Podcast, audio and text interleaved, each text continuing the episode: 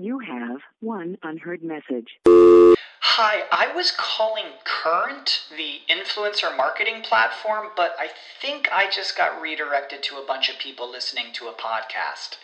Well, anyways, I was calling Current because I was told they could help get my brand set up on TikTok Shop and even build out an affiliate program of content creators promoting my brand. And even have those content creators go on live streams and promote my product there. Wow, I could really use Current. I also heard that the brands they work with are making millions in sales. I guess I'll just go to their website at current.tech. At Parker, our purpose is simple. We want to make the world a better place by working more efficiently, by using more sustainable practices, by developing better technologies. We keep moving forward. With each new idea, innovation, and partnership, we're one step closer to fulfilling our purpose every single day. To find out more, visit parker.com/purpose. Parker, engineering your success.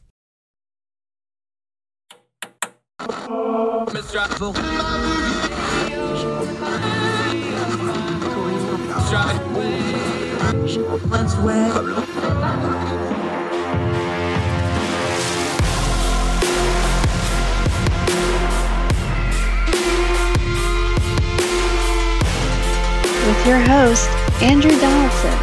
This is Heard Tell. Ah, welcome back to Heard Tell. I'm Andrew Donaldson. Thank you so much for taking the time, the most precious thing you have, spend a little time with us. And we're going to do what we always do turn down the noise of the news cycle, try to get to the information that we actually need to discern the times we live in a little bit better and try to do something productive with this thing, not just give in to all the caterwauling and nonsense going on out there. There's quite a bit of it.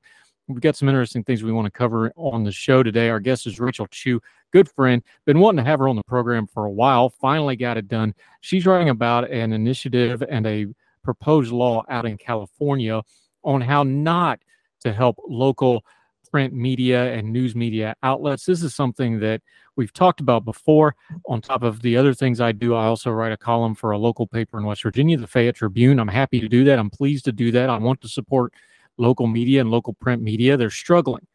This is an example of how not to help media, and it'll actually create more problems than solutions. We'll talk to Rachel Chiu about that in a little bit later on. Also, Zoom, the company that is um, eponymous for being the work from home company, has ordered all its work from home folks to stop doing that and come back to the office. We'll talk about that uh, in a little bit. Also, a great story out in California where Guy Fieri bought a hog, not just any hog. This pig had a purpose, a very good purpose, as a young man tries to raise money for his little brother battling a dreaded disease. Great story. To end on a good note, like we always try to do. Uh, but first, uh, let's go back to the Trump indictments. And I know we got to specify because there's three of them. And if the events in Fulton County, Georgia, are any indication, there's probably going to be another one here forthwith pretty soon, or at least batch of indictments. But the uh, Trump attorney, uh, John Lauro, did what's called the full Ginsburg this past Sunday. He went on all the Sunday talking head shows. Now, as you know, if you follow me, I have a standing rule. I don't watch the Sunday talking head shows. It's all regurgitation. It's a waste of my time. Sunday is a darn fine day for family and farmers market and going to church if that's your thing and whatever else. Sundays are not for talking heads saying everything we've already known. However, I made an exception we put a uh, post up at ordinary-times.com. We will link to it in the Substack notes. Make sure you're subscribed for free to the Substack, heardtell.substack.com. And you can watch a clip from each of those programs. All the major networks had him on. One of the things being claimed about the January 6th portion of the indictment, that's the latest one from the Jack Smith investigation into the events surrounding January 6th. And it was repeated by this Trump attorney over and over again that Donald Trump was exercising his free speech. Donald Trump can say whatever he wants about the election. He can even lie about the election if he wants to. That portion of what the lawyers said is absolutely true. How do I know it's true? Jack Smith says it's true. Now, we posted it at ordinary-times.com. I'll link to it. The indictment, you need to read it for yourself. You did read it for yourself before commenting on it, right? I mean, we have presidential candidates commenting on it, and they always, well, I didn't read the indictment, but if you didn't read the indictment, you don't know what's in the indictment. You're taking somebody else's word for it. You're assuming. You're just regurgitating what somebody else said. Don't do that. Read these documents. They're PDF. You can even search them. So, how do I know that Donald Trump can lie about things, can say things that are not true about the election, but that lying, when it goes to actions, can cross over into criminal territory? Jack Smith says so. Since some of y'all did not read it, so those of you in overflow that couldn't get into service, I'm going to read the first portion of this indictment right now. It's a very plain spoken language. Uh, and again, we're linking to it. Read the whole thing. Introduction The defendant, Donald J. Trump, was the 45th president of the United States and a candidate for reelection in 2020. The defendant lost the 2020 presidential election. Go ahead and howl, MAGA folks. It's true. The indictment continues. Quoting from the indictment Despite having lost, the defendant was determined to remain in power. So, for more than two months following Election Day on November 3rd, 2020, the defendant spread lies that there have been outcome determinative fraud in the election that he actually won. These claims were false, and the defendant knew they were false. But the defendant repeatedly and widely disseminated them anyway. Again, I'm reading from the indictment itself. This is Jack Smith and his team writing this. Jack Smith signed this document, so this is his words with his name on it to make his knowingly false claims appear legitimate, create an intense national atmosphere of mistrust and anger, and erode public faith in the administration in the election. None of that is debatable to anybody who watched any news in the last few years. Listen to this part. Remember, Trump's defenders, Trump himself, and Trump's attorney saying he's allowed free speech about this incident. He's allowed to even lie if he wants to. That's all covered by free speech. Listen to what Jack Smith says. Quoting the defendant has a right, like every American, to speak publicly about the election and to even claim falsely that there had been outcome determinative fraud during the election and that he had won. He was also entitled to formally challenge the results of the election through lawful and appropriate means, such by seeking recounts and audits of the popular vote in states or filing lawsuits challenging ballots and procedures. Indeed, in many cases, the defendant did pursue these methods of contesting the election results.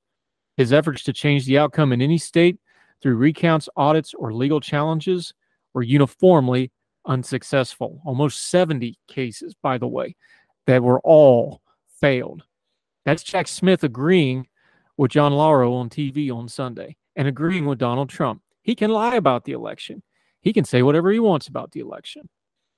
Here's where things change. Item four on the indictment. Again, I'm quoting from the indictment. Shortly after Election Day, the defendant also pursued unlawful means of discounting legitimate votes and subver- subverting the election results. In doing so, the defendant perpetuated three criminal conspiracies, and I'm going to I'm going to um, compress this a little bit. A cons- one a a conspiracy to defraud the United States by using dishonesty, fraud, deceit to impair, obstruct, and defeat the lawful federal government function by which the results of the presidential elections are collected, counted, certified by the federal government in violation, and it gives the U.S. Code. B, a conspiracy to corrupt, obstruct, and impede the January 6th congressional proceedings at which the collected results of the presidential election are counted and certified, the certification proceedings in violation of, and again, it gives federal code. C, a conspiracy against the right to vote and to have one's vote counted in violation of the federal code. Quoting from the indictment again, each of these conspiracies, which built on the widespread mistrust the defendant was created through perversive and destabilizing lies about the election fraud, which Jack Smith already said he's entitled to do, targeted a bedrock function of the United States government, the nation's process of collecting, counting, and certifying the results of the presidential election.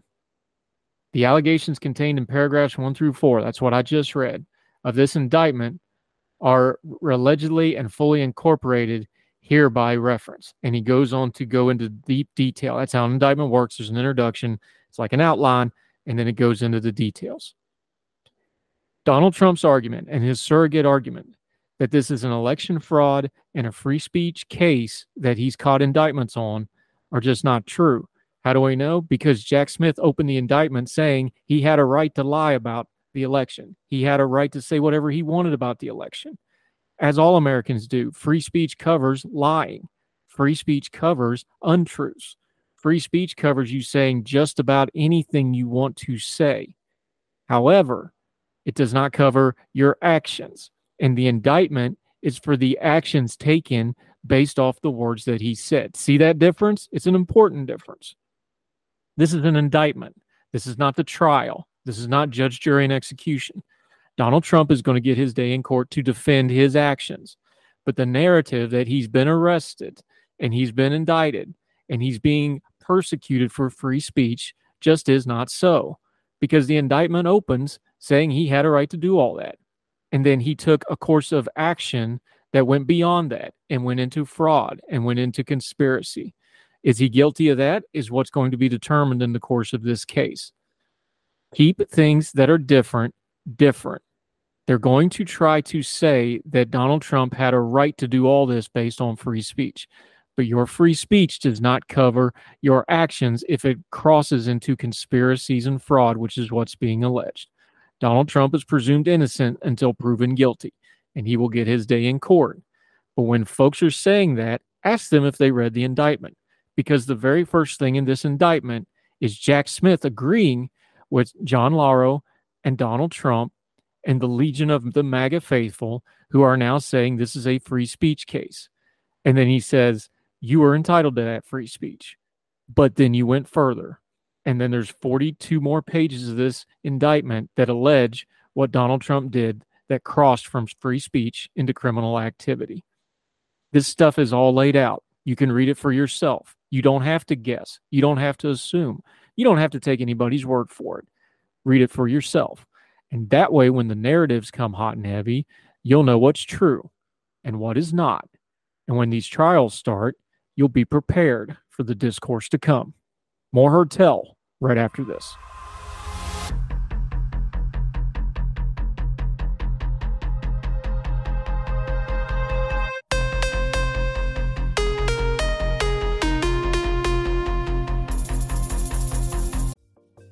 Folks, if you've listened to the Heard Tell program, you've heard our friend Gabriella Hoffman, but you need to make sure you're checking out her podcast, District of Conservation. It's a podcast exploring the nuances of true conservation efforts from DC and beyond. From topic discussions to exclusive interviews with conservation and energy newsmakers, Gabriella keeps listeners appraised of the latest news stories while elevating important voices.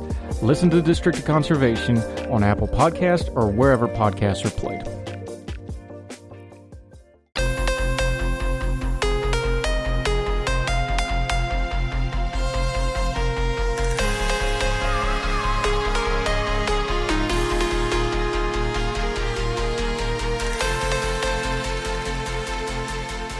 So you might have heard tell that working from home has become something of a thing. Of course, we also did school from home, but that's another matter for another day during COVID. Let's go to the national news in business. This is interesting because the company that's name became synonymous with working from home, school from home, business from home, Zoom video communications, the tech company, not just the app, is ordering all its work from home workers to stop doing that.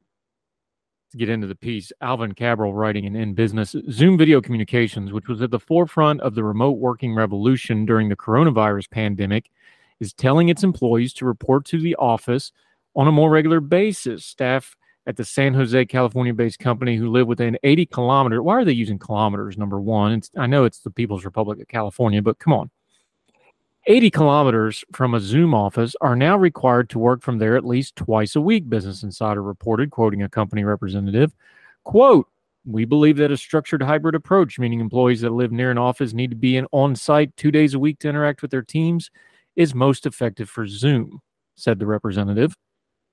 Zoom has not released any statement regarding the apparent decision. The move is a U turn from Zoom's stance last year when it said fewer than 2% of its entire workforce would work remotely. Remote work rose to prominence during COVID 19 was part of the change companies had to adapt to stay afloat. And with work related technology, most notably video conferencing, which is not new but was of great use during the crisis, improving and more widely available, the situation has highlighted that work and other activities can be done remotely. Zoom found itself at the forefront thanks to its easy to use and flexible platform let's pause here. Remember, there was also questions about its security, whether it could get into it now. We'll rehash that some other time. But just remember, these things don't happen in a vacuum. They happen in a sequence, and all this came to a head during the COVID mess. Back to the piece. The word Zoom also became a verb for video conferencing. Technology played a key role in advancing the use of remote work with companies, especially cloud service providers, telecom operators, and other tech focused organizations, boasting and boosting, either or, their offerings to support the growing demand for digital services. Remote working has also brought a number of benefits to the forefront, including work life balance, less commuting, local independence, increased productivity, monetary savings, and according to U.S. company FlexJobs, a lot of people like it. However, there have been disadvantages. This week, a study from MIT and the University of California, LA, that'd be UCLA for those of you from Logan, found that workers randomly assigned to work from the home full time are 18% less productive than those in the office. The researchers who studied newly hired data entry worker in India who were randomly assigned, remember this word, randomly assigned to either the home or the office, said two thirds of the drop in productivity was evident from the first day of work. It is also a bane for the office space market in major cities, which is at risk of losing 800 billion by 2030 as vacancies rise and people are opting for remote or flexible work assignments to study from McKinsey and Company showed last month. The estimate for those lost translations into a decline of more than a quarter compared to pre-pandemic levels in 2019, with a worst case scenario showing it could spiral as much as 43%. However, as the pandemic has subsided and has been declared over by the World Health Organization, which, by the way, made it 20 times worse because of their uh, dependency on China, but we'll rehash that some other time. Companies have been encouraging their employees to return to the office and resume the pre pandemic professional life. That's the end of the piece. Let's discuss this for a second because here's the problem. This crosses, again, a lot of streams besides just what the piece is about. There's no such thing as the pre pandemic professional life anymore. Everybody went through the pandemic and it affected and changed them. It changed how they saw work. Their companies and how they acted and treated their employees during the pandemic told the employees what their companies actually thought of them. Let's go back for just a second because this MIT study, I've got highly questionable stuff. Not that it was malfeasance or anything, but they said randomly assigned people to work from home. Not everybody can work from home being able to work from home is a skill set, just like being able to function in a high tempo office environment and having the people skills to do so. That is also a skill set. And you don't have to have both. Now, people that have both will excel, but not everybody has both.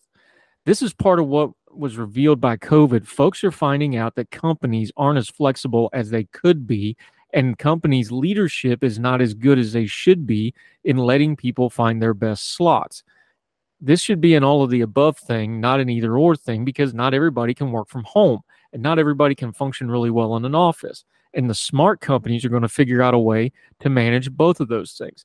There's an underlying thing here, and we're going to look into this a little bit more. I got somebody I want to talk to about it for the program. I also might want to write about this. If you look at how a lot of these tech companies, especially, but a lot of corporate structures, one of the things that happened during COVID and with people going remotely is supervisors and managers no longer knew how to supervise, lead, and manage, not just to get the product done or the job done or what was going on in the moment, but they lost their ability to know how to make themselves look good so they could get promoted as well. We've covered in other stories how there's this busy work problem in tech right now because people in the upper levels of management are presenting their own cases for their own advancement based on how many people they manage and how many meetings they have and things like that. And whether they actually accomplish anything or not doesn't really get factored into it. That's not healthy. That also bleeds down into these work from home and other situations. If you're just sitting on meetings on Zoom all day, you're not really accomplishing everything. No, the work environment in office isn't perfect. No, the work from home situation isn't perfect, but it's also the post pandemic reality and the companies that are going to succeed. And by the way, the government's having this problem too. They got to work on this as well. Plus, other people. Some kids want to stay online school. A lot of people that had online school hated it, want to get back in the building. All of us are going to have to adapt to this new reality. The smart companies will adapt to it. The smart families will prepare their children for the world that we live in, where they're going to have to have a skill set for remote work interviewing, talking online, things like this. Start preparing your children, start preparing yourself. This is just the reality we live in. But it's very, very interesting when the company that was synonymous with the trend of working from home and school from home wants their people back in the office. Just remember, it's not just about that. It's about their bottom lines. It's about business. It's about a lot of cross streams, like many stories in the news, and why we talk about turning down the noise talking about the real estate of businesses, talking about the taxes of businesses, talking about the heads of those companies trying to figure out a way to make sure they look good to their bosses to rise on up. And then there's the company themselves and the products trying to stay ahead and make a profit. A lot of moving parts to these things. Don't get caught up in it, but be aware this is just the world we live in now. More Heard Tell right after this.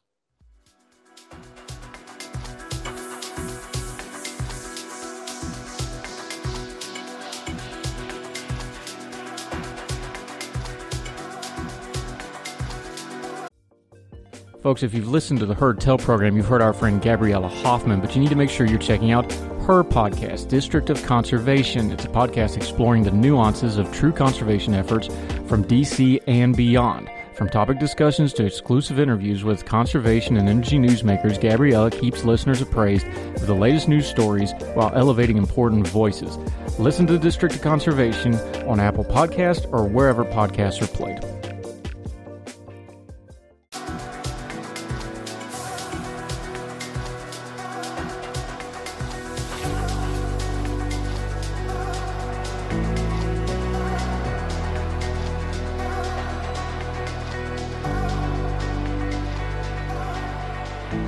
Ah, welcome back to Heard Tell. Okay, here's one of those folks I've been wanting to talk to for a long time. We keep talking about it. Finally got it done. We got Rachel Chiu on the program. Excited to see her. Young Voices contributor. She's working at the Committee for Justice, which we're going to get into in a minute. She's got a long list of writing accolades, really sharp. Always enjoy chatting. Now we get to do it for the program. Rachel, thanks so much for being here. Appreciate it. Thanks so much. It's great to chat with you. Yeah, I like this piece. You're writing in Real Clear Markets about let, let us back up for a second because I want to set the environment up because I think this is a real problem. This is something I'm somewhat personally invested in. I think it's bad for the country. I think it's bad for the media business, and I think it's bad for journalism. And I think the solution that the state of California is trying to do is going to make it all worse. But let's back up. We all know what's happened to the print news industry, newspapers specifically. We know that you go digital or you die. We understand that. But and I'm somebody that writes for a local paper. I do a column for a local paper as part of my writing. So I, I believe in local papers and local news media outlets, but they've got to evolve. But California has done their California thing where they go, oh, let's come up with a really crazy regulatory scheme to try to fix something that naturally evolved.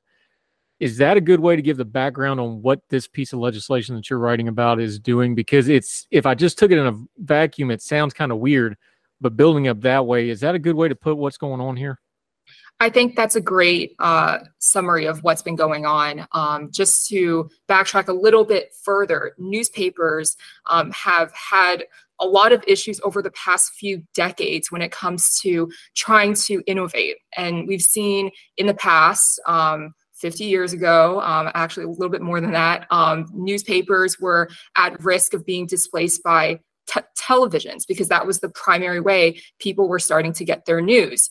And we saw a bill proposed and passed back then, didn't work out. We actually see similar iterations of the same sort of bill, which is to either carve out um, a loophole from antitrust laws for newsrooms or to have some other scheme which transfers money from a disfavored company to the newsrooms. And so we see a lot of these different legislative proposals aimed at um, apparently trying to protect local newspapers, but in the end, that's never what any of these um, pieces of legislation ends up achieving. Um, that's exactly what we see in California. There's a bill um, that that was proposed this year um, called the California Journalism Preservation Act. Um, it has since been held um, until next year, which is a good sign. Um, the authors of the bill realize that there are major issues with their proposal and are trying to see how they can fix it. I'm not sure if they can, but um, to sum up, this bill um, would have an arbitrator um, calculate a percentage of the advertising revenue that um, online platforms like Meta and Google receive and transfer that over to newspapers or media outlets um, with with without regard for the size of the organization. Um, so we see that this is a proposal that, like many others, is simply rent seeking. Um, it's transferring again profits from a disfavored company to one um, that the government feels is more valuable. Yeah, and we're going to link to her whole piece in Real Clear Markets. You can read the whole thing. This is not a unique idea to what California is doing. Um, Australia has a model, a news media model for this.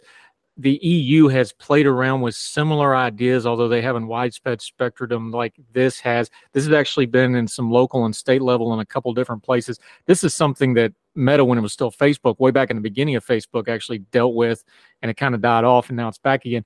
This is not a new idea. The idea, and again, I'm I'm open to the suggestion of the idea, but the government going in and changing who gets what distribution for online content for a print medium. That's what we're really talking about.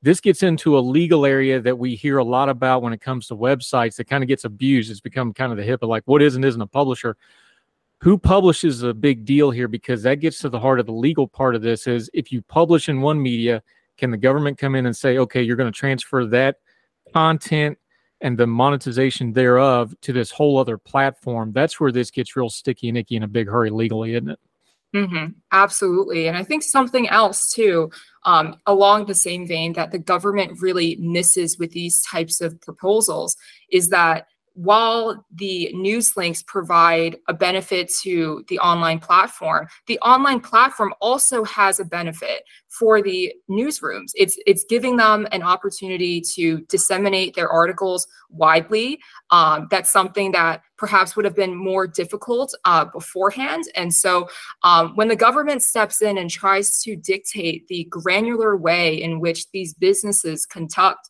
their business. Um, ultimately, it just doesn't work out. And when we see these proposals as well, we see a clear bias towards one side and to say that one side provides all of the value in which which is not the case and like you mentioned there's so many different legal issues that compound upon this it's not simply oh let's just let big tech right pay for the local newsrooms Right, Rachel Chiu joining us. That's the entire point here is I you could get in the weeds in this really quick, but let me let me tackle it this way. You make content as a writer, as a newspaper, as a website. The um, I'm under I understand the argument because I use it. I do it with my work. I put my stuff on social media and you hope other people put it out there. You send it to somebody, "Hey, can you boost this for me?" That's not monetization in and of itself, but it leads to that. So I understand that argument. The other problem you have is the market has kind of decided that newspapers are not doing well because of their business model. And it's not really necessarily even bad management. It's just the business model, the advertising print media. It just can't keep up with the digital. Now, some newspapers have evolved and figured. Some go to weekly things. Washington Post, New York Times, they turn profits because they become more specialized how do we talk about that in a better way? Because you hear here's what happens with these things. Let's just go big picture for a second. Here's this problem. Everybody goes oh no that's a shame. Newspapers are dying. Let's go fix it. The problem is when you go to write the black and white of the wall let's go fix it to something that was dying for a reason. And although it's kind of bottomed out and look again i write for a local paper for purpose. I believe in the medium. I think it's important. But that let's do something about this problem that sounds bad you have to put this stuff in black and white. And when you start talking about subsidizing something with something else in black and white, now you've gotten into a whole nother area besides just fixing that initial problem. That's a real hard way to explain it. You're smarter than me. Explain it in a better way than I just did. I mean, I think you did a very good job. And I want to go back to um, something you said at the beginning, which is the evolution, right? That um, these industries need to evolve with the with the changing times and we see these proposals are making it difficult for them to do so because it's creating this um, legal landscape that is very difficult and almost seems like it's solving the issue when it never really does. And so when it comes to local newspapers, it's more than just the rise of Facebook and Google um, that are causing issues, right? We see that um, there's a lot of services, a lot of um, things that these local newspapers did in the past that are now being done by other forums. And so, uh, an example that comes to mind is Nextdoor, which is a forum where people in the community can come together to talk about different issues, to share things going on, right? Um, and that's typically, that was, say, 20, 30 years ago, that was a service that was exclusively provided by local newsrooms. And so we see as things change as services move elsewhere, as people find easier ways to connect, local newsrooms also need to evolve and they, they need to find ways to remain relevant and useful within their communities. And I believe that they do have that place, but they need to have that opportunity to be able to look back and think, okay, what services were useful before that are not as useful now? Which ones um, are important for the community? And let's start there. So I think the biggest thing that we need to talk about here is innovating for the future. And a bill like this doesn't really help do that.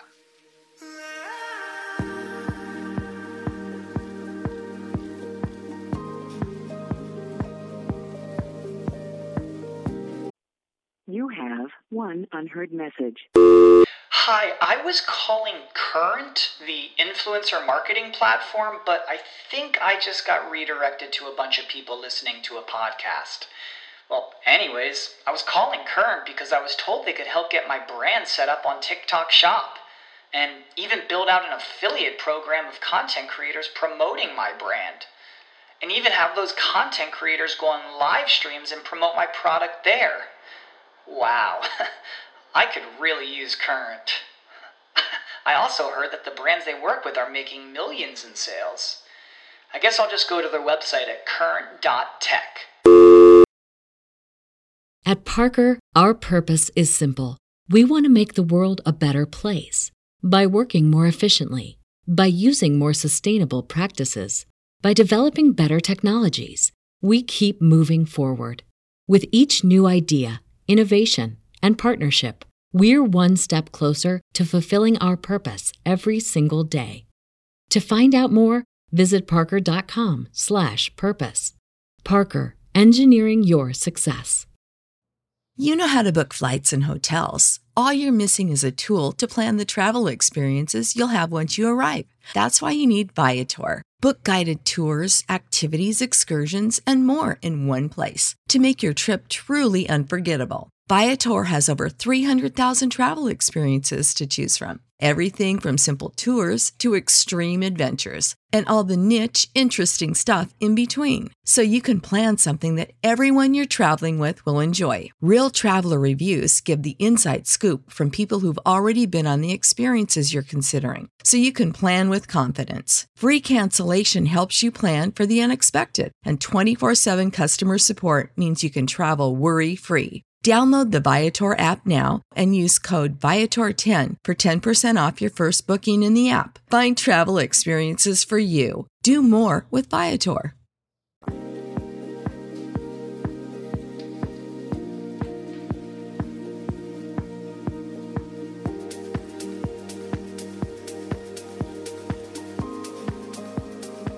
Yeah, Rachel Chiu joining us. You touched on another big picture topic that got funneled into this particular issue, but it goes to the wider thing about especially things like new media, like what we're doing right now, where we're talking, you know, for a program over the internet. You talked about this, that this is basically an extension of industrial policy.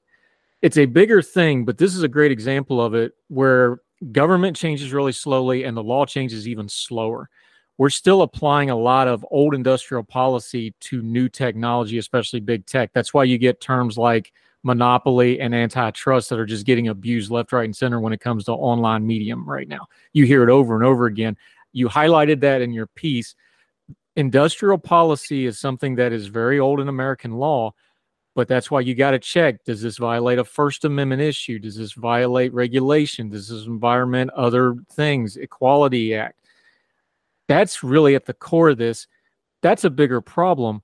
But we need to talk about that is like we're still trying to use this old industrial policy stuff to new things, and it doesn't really fit real well, does it? No, not at all. Um, and I think a simple question that people should be asking is if the government is trying to fix a so called market failure, well, what is that failure? Um, what caused it and is the government solution quote unquote is it actually going to be achieving what it's trying to do and with all these sorts of economic policies that, that we've seen where it's favoring one industry over another, it's a subsidy. I think these basic questions are where we should start to just see where is the problem what is the solution and is the proposed solution is it getting at that issue? Um, and those are very basic questions that um, people i think don't ask enough especially when we see bills like this where they're touted as just a catch-all solution to help solve this issue right? And so like i don't think anyone is going to dispute that local newsrooms do have value um, and that um, there is an issue with a lot of them closing down. So if we've like identified that issue already, then now we need to think, well, what is the solution, right? And if the solution here is just transferring money over to them, profits over from one company to another, is that actually going to do something? Um, and in this case, the reason why I think a lot of these policies really fail is because they don't even achieve what they're intending to. So, with the case of this California bill, because there is no regard for the size of the organization, they're not even helping local newsrooms. The, the end result is actually going to be a lot like that law that was passed in 1970, which was also aimed at helping local newspapers, where it just helps the largest news firms um, have more profits than they did the year before. And that that's not the intent of this. And i think what's even more insidious is that it's passed off as a solution and it it makes it difficult then to explore the actual real solutions that can help the problem. Yeah rachel chiu joining us I'm not a lawyer, but I can see where there would be a First Amendment issue really, really fast with this scheme. Um, if you, anytime you make the government a go between between one business and another, you're already getting into some territory where you definitely need some guardrails. When you get into the information and news business, and the government's going to be the gatekeeper of who gets what monetarily, especially between the tech companies which are consolidating. You've got a couple big ones right now, and that they're going to dominate any kind of rule like this. Let's just be adults here.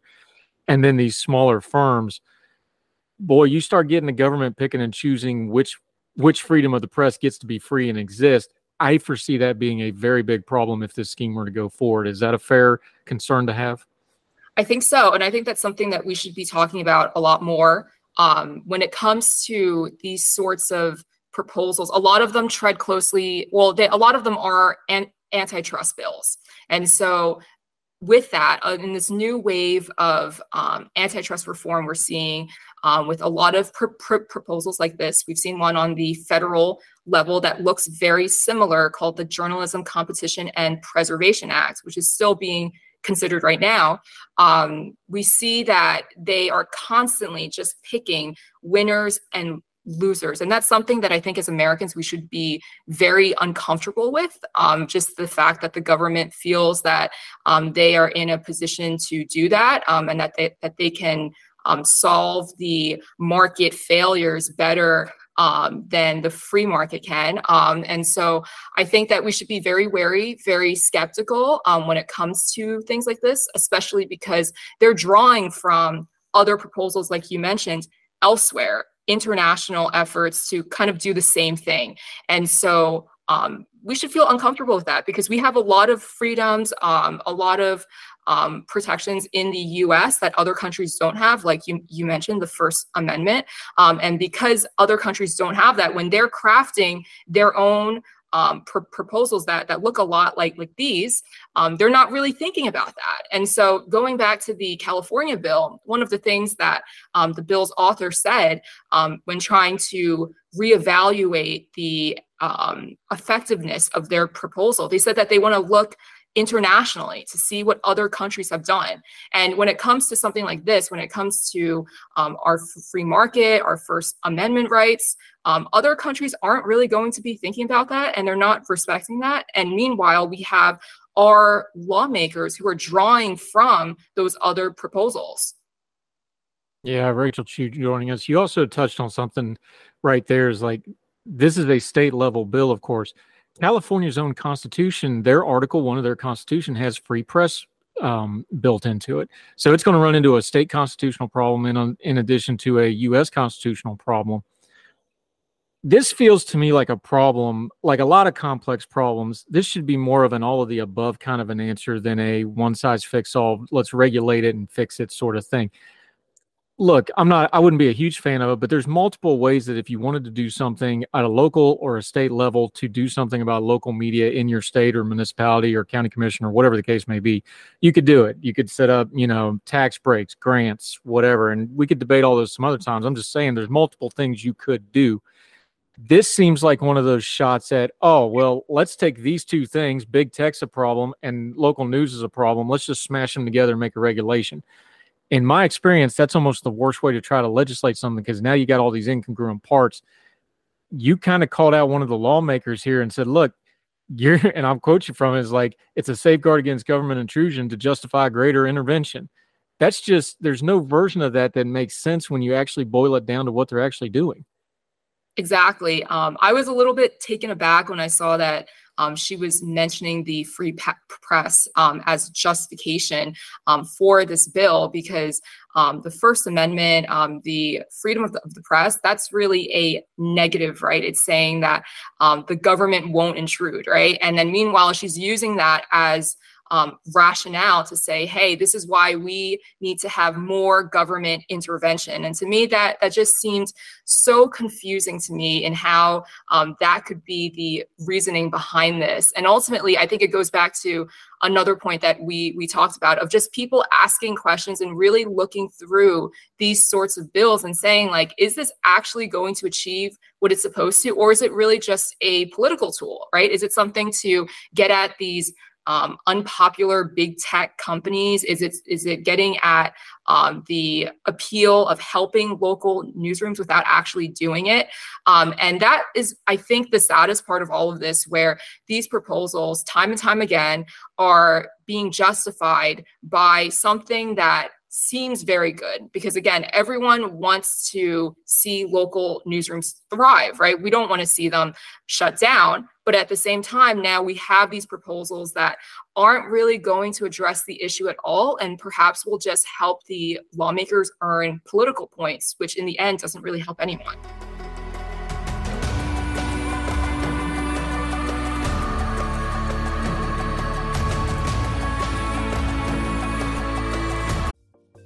Folks, if you've listened to the Heard Tell program, you've heard our friend Gabriella Hoffman, but you need to make sure you're checking out her podcast, District of Conservation. It's a podcast exploring the nuances of true conservation efforts from DC and beyond. From topic discussions to exclusive interviews with conservation and energy newsmakers, Gabriella keeps listeners appraised of the latest news stories while elevating important voices.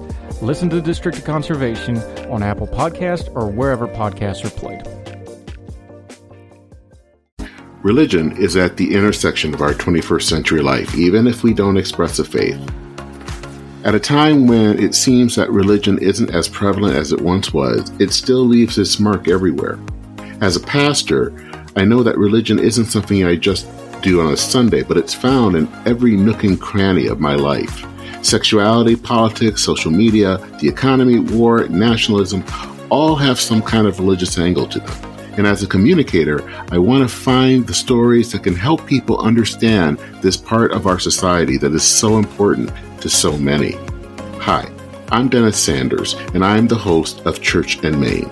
Church and Main is a podcast about the journey of faith and where it intersects with modern life. I look at faith with a journalist's eye, asking the who, where, what, why, and how religion affects some of the major issues of the day. Join me as we journey together. You can listen to Church in Main podcast at the website churchandmain.org or on your favorite podcast app. I look forward to seeing you.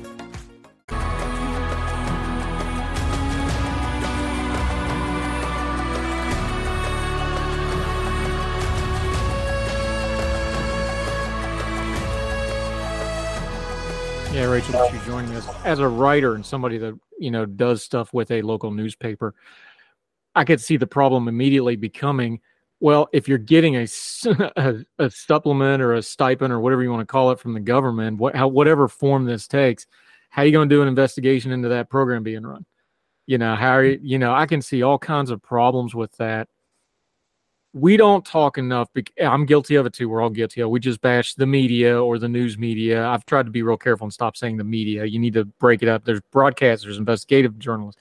We need good journalists now more than ever with everything going on in the world we need to just go back and have a basic understanding of what a free press really is don't we like we we've kind of butchered the first amendment especially with free speech of like oh well if i can't get on facebook my free no that's not what that means we need to do that with the press too don't we and really go back to a base level understanding of what the press is and then we can properly keep in the context when something like this happens where the government's stepping in of like well this is antithetical to what a free press actually is have we done good with educating the current generations on what a free press is in the digital age? Because I don't think we have.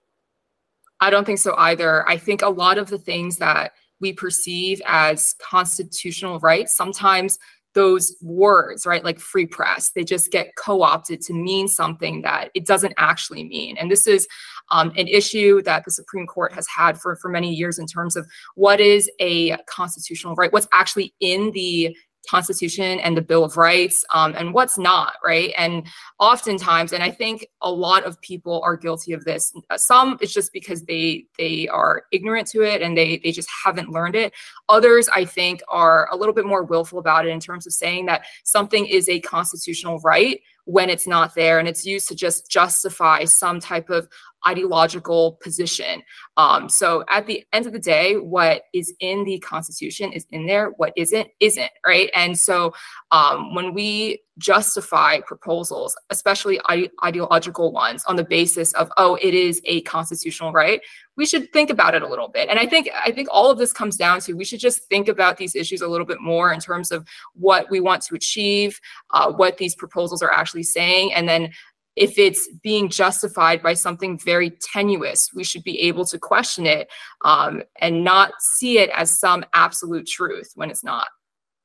Yeah, Rachel Chiu. This goes to why you got to understand the fundamental principles involved because the technology. Can you imagine if they had done this law 25 years ago and it was written specifically that they had to prop up AOL online mm-hmm. or CompuServe or pick whatever's fallen out of favor since then? If we start writing laws specifically to prop up newspapers and Facebook, now you've stunted whatever comes after Facebook. And I know we all got used to the Facebook, Twitter, Instagram era. Yeah, that's only about 15, 16, 17 years now. That's not a long time in the grand scheme of things. And there'll be something after that that we don't know about yet. That's why you focus on the principles when you do legislation and especially regulation, because you don't know the next thing coming. And it usually blindsides you, like when the smartphone came out and the iPhone came out, and every, within a year and a half, two years, everything changed that's why this is the sort of stuff you kind of want to go slow on and keep those first principles of like freedom of press, freedom of speech centered, isn't it?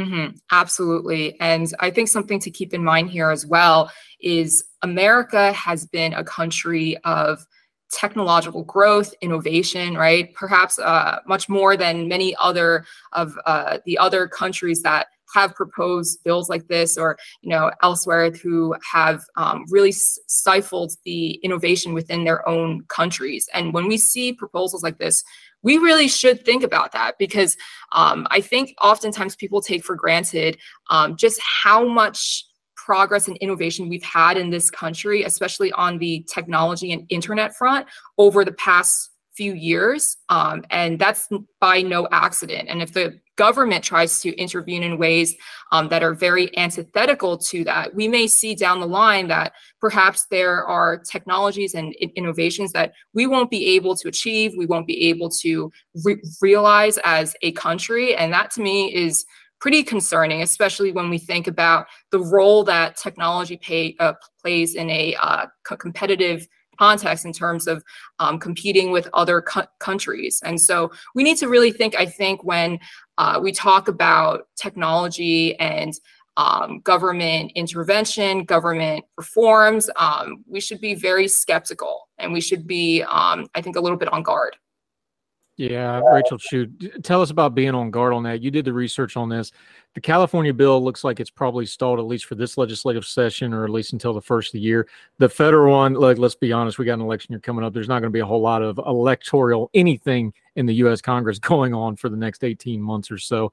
But this is something that's going to keep popping up every so often, kind of on that second or third level of news down under the headlines somewhere do exactly what you just said. Give people a couple of things to watch out for. So when they see something in the news headlines, maybe buried down in a story somewhere of, oh, this is that about this again, and they can come back to the story again and know that this is because this is going to come up over and over and over again, isn't it? Mm-hmm. Yes. So on the federal level, the Journalism Competition and Preservation Act has been around for a few years and it keeps getting uh, re-upped and proposed again. Um, so that's something that I think people should watch. Um, I think that the hearings um, in which uh, senators have talked about this bill are very telling because we see opposition on both sides. Um, and the concerns are very similar in which that uh, this bill is very intrusive, um, that it won't accomplish its goals. Um, and I was actually very pleased to hear folks on the left also saying that as well. And so I think anytime the Journalism Competition and Preservation Act comes back up, people should be watchful and see uh, what senators and uh, uh, what they're really say, saying about this. Um, and then I think the other term to watch out for in an international context is link tax, um, because that's basically what these proposals are. Um, they go by different names, but ultimately they are um, a link tax. And so um, I think people should watch out for, for that as well. We see um, these types of um, bills coming up in a lot of other countries. And I think it's worth seeing what happens with those. Um, and then I would also add just one caution, um, which is I think that it's often portrayed as something that would just get at big tech. And we see these sensational headlines of Meta threatening to pull out, you know, uh, news in X country because of this bill. And I think those types of things miss the point because it it kind of paints it as oh it's just a big tech issue when it's really more than that it's a really substantial economic issue um, so i would add that caution um, but i would say that people should be very watchful um, of these types of proposals because they really aren't going anywhere yeah, and this is where you need to be consuming overseas news as well. Good, solid overseas news, BBC, Skies, CBCs, things like this. The EU has been doing this. I think they first tried theirs in 2018 or so, and they've been fighting back and forth on it. Canada's is looking at a one that's even more restrictive than the EU one right now. That stuff matters here because those things bleed over. We live in a global economy, whether you like it or not. Pay attention to that stuff. You'll probably see it coming that way before you see it on the U.S. news. Rachel Chiu, great to finally have you here. First of all, we've been wanting to talk to you for a while. Glad we got to talk about this. Let folks know where they can keep up with you, what you have going on, and how they can follow you until we get you back on Heard Tell again. And it'll be a lot faster next time than the you know year or so we've been trying to do it. Uh-huh. Yes, so I'm on Twitter at Rachel H. Chiu, um, and I'm writing a lot more about this issue and many others um, in the tech policy world. Uh, so stay tuned. Yeah, love having you. Thank you so much for the information. We're going to link to all her stuff and to the whole piece in Real Clear Markets. A couple links in there you're going to need to click through to read the background. Make sure you do that. Rachel Chiu, so great having you. Thank you, ma'am. Thanks so much.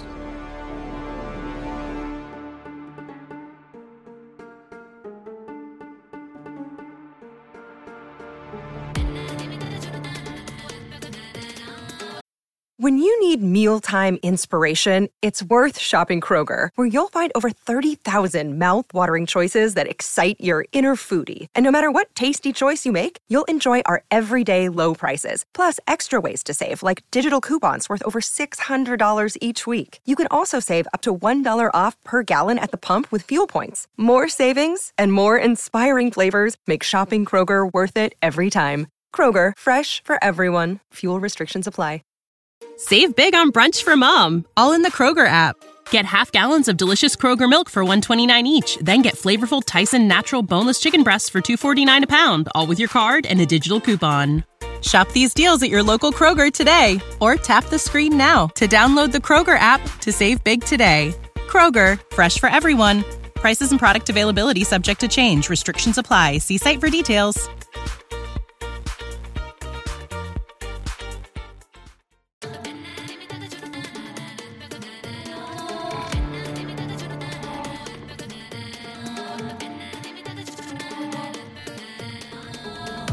Going back to Herd let's end on a good note. Uh, Guy Fieri bought a pig.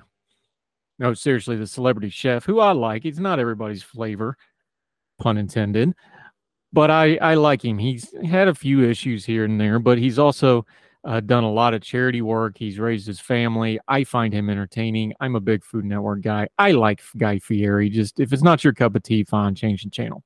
However, he does a lot of charity work in his hometown in Northern California, including at the fair. Let's go to the um, the Press Democrat out of Forestville. Uh, Six year old Jet Trapp was so excited about going on the rides at the Sonoma County Fair, he was almost wiggling out of his wheelchair. I want to ride 4,580 rides, he declared, adding, and 100 million 4580. And I want to ride on the tractor. Good goals, young man. But as soon as the sun rose hot overhead at midday Saturday, Mom Claire Tripp told the impatient first grader the carnival would have to wait. There was an important job Big Brother Jackson had to do before he and his four siblings could cut loose at the fair, and it was all for Jet. It was one of the most important challenges the Gold Ridge 4 H member had ever undertaken in his 10 years. Hitting the pig barn at 7 a.m., he had to feed water, give a last bath, fondle the ears, and say goodbye to Peppa and Daddy Pig before leading the two hogs more than a combined 500 pounds of bacon that's not true, by the way. The bacon's just the belly, but you know, sloppy journalism. What are you going to do? Out to face a crowd of bidders and Fair's jury junior livestock auction. On Friday, there were a few tears, but the emotions of parting with the pigs Jackson had devoted himself to for the four months gave way to concentration, pride, and determination on Saturday as he went through the last minute tasks to ready the hogs for market. His goal was to fetch a gavel busting price, not for his own bank account, to raise money for research to help find a cure for the rare and life threatening genetic disease that had made Jet's life so difficult. His little brother, lively and chattering Spitfire compared to his quiet older brother, Jet has so far gone through more surgeries and medical procedures than most people will experience in a lifetime, including already having had stem cell transplants when he was two, and there's many more surgeries to come. Jackson, his sister June, and twins Tyler and Tess have watched Jet bravely meet his setbacks without losing his good humor and energy for life. He's recovering now from a double hip replacement and two knees. This kid's six years old, already had a double hip replacement and two knee plates. God bless him. To help my brother, said Jackson, a member of the Gold Ridge 4 H and a man of few words. I love him. It was Jackson's first animal entry at the fair, and waiting can be a long and tense with 265 hogs up for auction over the course of the day. But when Jackson stepped up to the show pen, about 1.30, bidding went furious and fast. and his now smudged with a muck white FFA pants and his green 4 H tie, he walked out of the ring nearly $10,000 richer. He has pledged half of his earnings to the National MPS Society. That's the disease MPS 1, also known as Hurler syndrome, that his brother's stricken with. The genetic disease is progressive and characterized by a lack of critical enzymes that leads to a buildup of toxins in the cells and organs and cascade of serious health problems. Children born with it have short life expectancies. But Jackson wants a cure before that happens to Jet. When the bidding stopped for Peppa Pig, a white, almost pink Landrace weighing in at 247 pounds, had fetched $5,000, and Daddy Pig, a black Berkshire pig, tipping the scales at 265, brought in 4,850. It's hard to put into words how proud I am, said Mom Claire, who also participated in 4-H growing up in Forestville. That was far above the average of 3,000 for the hogs sold at the junior livestock auction. Jackson declared he wasn't nervous. It was fun, he said. The heady moments when Judy Sears of the Sierra Ranch in Sonoma Valley pushed Peppa up to $5,000, and TV personality and local philanthropist Guy Fieri stepped in to claim Daddy Pig for a bid of $4,850. Fieri is a big booster of the junior livestock auction, bidding on some nine different hogs on Saturday. He came by the pig barn earlier in the day and met Jackson and let him know he had his support. The longtime Sonoma County resident and restaurateur knows what it's like to have a sick sibling. His younger sister Morgan died more than 10 years ago of cancer. This is Fieri talking, quote, a lot of kids can't put it together, but all of a sudden he knows his brother has a big problem and he's going to do something about it. What kids of that age do that? said Fieri, who stopped by to greet Jackson after the auction, whispered some words of encouragement and a fist bump. Takes a lot to raise an animal, especially to raise two of them and to train them and to be ready to go into the pen with them. I met Jackson and he was a great guy and I wasn't going to let him, meaning Daddy Pig, go for anything less than five grand. I was hoping somebody was going to take it to the roof. Food Network star said he'll donate the hog to Redwood Gospel Mission, which feeds the hungry. The Trapps family roots go back 50 years in Forestville. They live in Canyon Rock Quarry, where Jackson's dad, Jonathan, worked along his father on the land first settled by their great grandfathers in 1970s. It offered ample ground for Jackson to raise hogs, which were only about 50 to 60 pounds when he took him under their wing. Claire Trapp said Jackson and the whole family are doing what they can to raise money and awareness for a disease they had never heard of before Jet was born, and it's an uphill race. Raising money is not all Jackson does for his brother, Claire said. He's been there all the way, cleaning up messes. He helps him with diapers and draw blood. All the things that shouldn't be required of a kid. He just does it. Every Christmas they make a list, Graham said. This is his aunt. At the bottom of the list, it's always a cure for Jet. Guy Fieri also posted pictures of him with Jackson and the hog. Uh, he pledged $10,000 also to this cause and also sent out a link on Twitter to this story I just read, along with the information if you want to donate to this family. We're going to put all those links in the Substack notes and also on the show notes for everybody except for you folks on iTunes because iTunes doesn't let us do links for some reason. But that's the good news for today. And that'll do it for Heard Tell. Make sure you're following us on that Substack, heardtell.substack.com. Free subscription. Pop in your email and you're done. Everything we do from writing to Heard Tell to media appearances will go right into your inbox every time we do something. It's a great way to keep up with us. Heard Tell Show, twitter.com. Also, Heard Tell Show at gmail.com. Send us an email. We'd love to hear from you. However, you're listening, make sure you're subscribing. Make sure you click and follow and share and like all of those good things. The YouTube channel is up, Heard Tell Show on YouTube. We appreciate y'all greatly. So, then we see you next time, wherever you are, across the street or around the world. We hope you're well. We hope you're well fed. And we'll talk to you again real soon for more Heard Tell. All the music on Heard Tell is provided under a Creative Content license from MonsterCat.com.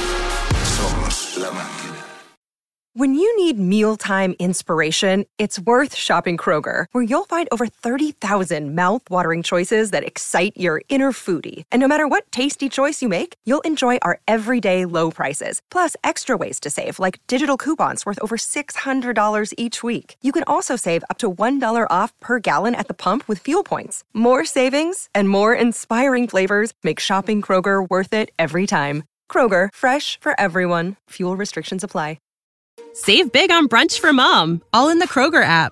Get half gallons of delicious Kroger milk for 129 each, then get flavorful Tyson natural boneless chicken breasts for 249 a pound, all with your card and a digital coupon. Shop these deals at your local Kroger today or tap the screen now to download the Kroger app to save big today. Kroger, fresh for everyone. Prices and product availability subject to change. Restrictions apply. See site for details.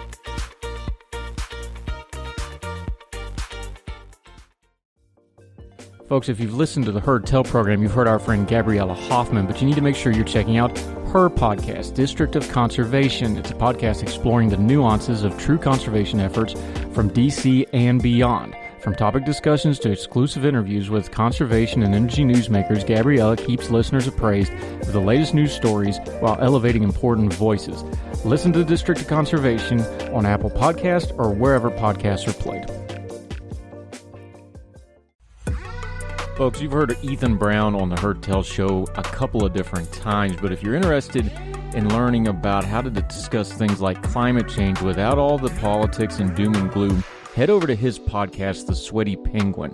Sweaty Penguin is a late night comedy style climate podcast working to add nuance, critical thinking, humor, and hope to the climate conversation. They got over 100 episodes already, breaking down weekly news stories and specific topics from the vanilla to the ADHD to the international accountability to orangutans. Yes, I know it's a comedy thing, so just go with it. But each time, exploring different ways we can make progress on these issues while still helping the economy, health, security, and everything else we care about. Feel overwhelmed, exhausted, or excluded by today's climate change discourse? This is the podcast for you. Find the Sweaty Penguin wherever you get your podcasts or at www.thesweatypenguin.com.